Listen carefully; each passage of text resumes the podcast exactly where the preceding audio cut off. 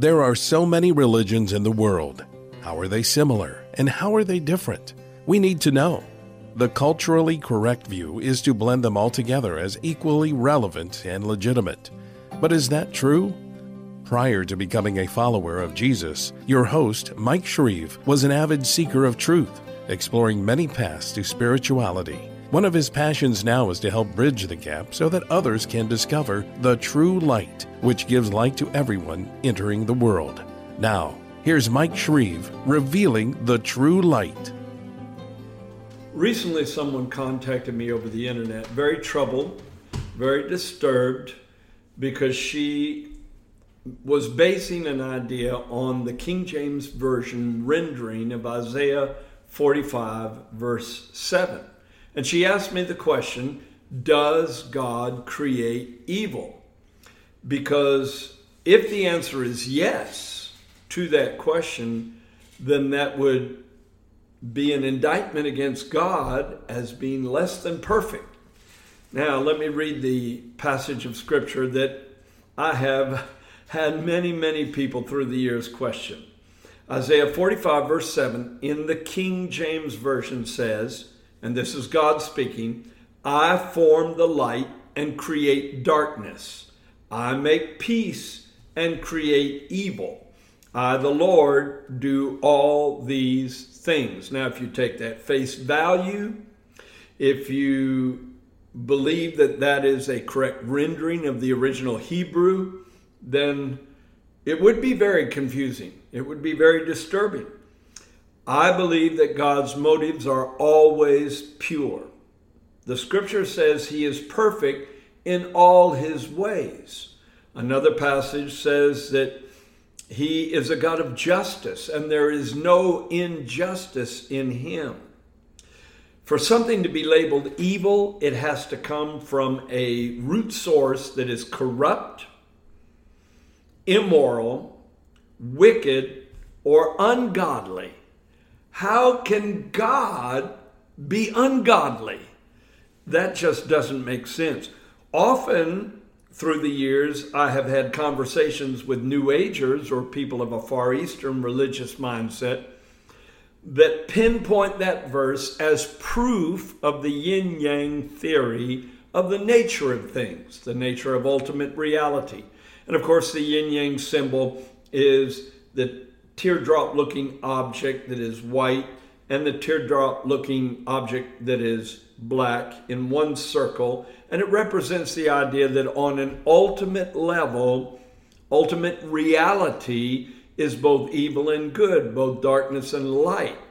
And of course, that is based on pantheism, the idea that the universe is an emanation of God, and so both the evil and the good are expressions of the divine nature. That would be very disturbing that would be very confusing because I believe it robs God of his integrity to believe that. So, what's the answer? Is this a wrong rendering? Well, let me build my case by going back into the original Hebrew. Now, the word that is translated evil is the Hebrew word ra or ra'ah. And it's rendered not only into the word evil, but other words, and we'll get to that in just a moment. But let me quote a few other times in the King James Version, which uses a lot of archaic language, and there are times in the King James Version when certain passages are translated in a way that is easy to completely misinterpret now. For instance, Exodus chapter 32, verse 14 talks about how God responded to the situation when Moses was up in the mountain communing with him. He received the Ten Commandments and he comes down out of the mountain with these tablets of stone only to see the children of Israel dancing around a golden idol, a calf that they've created out of gold, and worshiping that idol in direct rebellion against the first two commandments that they had just heard spoken from Mount Sinai just 40 days prior. Moses was upset, God was upset, and God was going to destroy the whole nation. That was not evil, that was not wicked, that was not ungodly, that was a just recompense for their evil and their wickedness and their ungodliness. But then Moses interceded with God, and the Bible says in a newer version of Scripture, the Lord relented from the harm which he said he would do to his people. The King James says he repented of the evil that he said he would do to his people. Well, God doesn't repent like human beings repent. The word repent means to change your mind, but it bears with it the idea of turning away from that which is wicked and immoral and ungodly and embracing that which is righteous and God pleasing. Well, God doesn't have to repent like human beings repent. And Yet the King James Version said he repented of the evil that he intended to do to his people. Well, that's not a correct rendering. And that's an archaic way of bringing forth the meaning of the original Hebrew that is no longer to be embraced as far as I'm concerned. Then another example, Numbers chapter 13, verse 32. Twelve spies had been sent into the land of promise or what would eventually be the land of promise, in order to bring back a report to Moses of what to expect when they go into Canaan. And the Bible says that 10 of them brought back an evil report, according to the King James Version. But a newer version says they brought back a bad report. Can you see the difference between the two? Well, yes, it was evil in the sense that it was based on unbelief, based on fear, based on a failure to recognize the sovereignty of God, that He could give them victory over the Canaanite tribes. But it was a bad report. It was a way of saying there's no way that we can conquer the giants in that land and the land swallows up its inhabitants. Another good example is Joshua chapter 23 verse 15. There's a scripture, this is a scripture that says, Therefore it shall come to pass that as all the good things have come upon you, which the Lord your God promised you, so the Lord will bring upon you all harmful things until he has destroyed you from this good land which the Lord your God has given you, which was an admonition to the children of Israel not to walk in ungodliness, not to mingle with the pagan tribes around them and take on their practices and take on their religious ideas and their immorality, or God said that harm would come to them. And of course, it would break down the walls of protection and allow a demonic influx into Israel. But the King James Version doesn't say harmful things, it says evil things. And one more example Lamentations chapter 3, verse 38.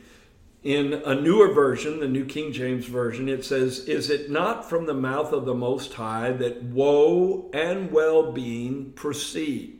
In other words, God speaks things into your life that bring forth wholeness. But God also can speak things into your life that bring woe, that bring calamity, that is mind crushing and confusing if a person walks in rebellion against God. But once again, the King James Version says that out of the mouth of the Most High proceeds evil things and good. Well, I don't believe God has ever spoken evil because Jesus said, My words are spirit and they are life. And the good word of God is all that proceeds out of his mouth. He's never said anything that was tainted with anything less than the perfection of his character because God and His Word are one. Now, let me read the King James Version again of Isaiah 45 7 that has confused so many people, both believers and non believers, both Christians and New Agers, get this verse confused. The King James Version says, I form the light and create darkness. I make peace and create evil. I, the Lord, do all these things. Now, I believe the writer is poetically bringing forth opposites. First, he says God forms the light and he creates the darkness. Well, that doesn't show evil in the character of God. To create darkness, to create something called night, uh, as the world turns on its axis, I create darkness, God said. Well, that doesn't charge him with a wicked nature just because there is an opposite to light. Well, if that was the poetical intent of the writer, then I think it would make more sense to say, I make peace and create confusion and calamity and trouble in the lives of people who rebel against me. You could extend it in that way. Let me show you what other translations say. The New King James Version says, and remember, this is God speaking I form the light and create darkness, I make peace and create calamity. I, the Lord, do all these things. The English Standard Version says, I form the light and create darkness. I make well being and create calamity. I, the Lord, I am the Lord who does all these things. The Bible in basic English says, I am the giver of light and the maker of the dark, causing blessing and sending troubles. I am the Lord who does all these things. The NIV says, I form the light and create darkness. I bring prosperity and create disaster. I, the Lord, do all these things. The New Living Translation says, I create the light and make the darkness. I send good times and bad times. I, the Lord, am the one who does these things. I prefer this final version, the Holman Christian Standard Bible God said, I form the light and create darkness. I make success and create disaster. I, Yahweh, which is really the proper rendering of the tetragrammaton that is translated Lord, which basically means just master or one who is in authority over you, your Lord. Well, it's a personal name in the original. It's YHWH, Yud He Vav He, which is Yahweh, I believe the correct rendering. I, Yahweh, do all these things. I make success. For who? For obedient people. I create disastrous things happening in the lives of the disobedient. Well, I can sure look back in my life and see how when I was walking in darkness and serving Satan unknowingly, I didn't know I was a child of darkness and a child of the devil, living the way I was living when I was a rock musician as a teenager. But disaster and calamity came in my life. Why? Because there was no divine hedge that was protecting me. And sometimes the disaster comes because that divine protection is not there. And sometimes it comes directly as a result of people hardening their heart against God. And a great example is Pharaoh. God was not, quote unquote, evil in the way he treated Pharaoh, because Pharaoh was intent on killing the children of Israel at the edge of the Red Sea or re enslaving them, one or the other. And so God created confusion in his camp by causing the pillar of fire to be darkness to the Egyptian army. And also, he brought the waters of the Red Sea crashing in on the Egyptian army, which was a righteous recompense for their behavior. It wasn't wicked on the part of God. It was disastrous, but it was a disaster God created.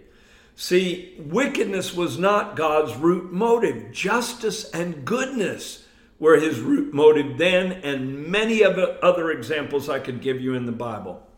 Now let's go back to the original Hebrew word.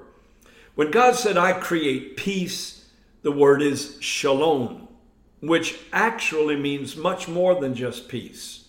It means welfare, prosperity, success, health, rest, wholeness, nothing broken and nothing missing. It's a very powerfully prophetic word.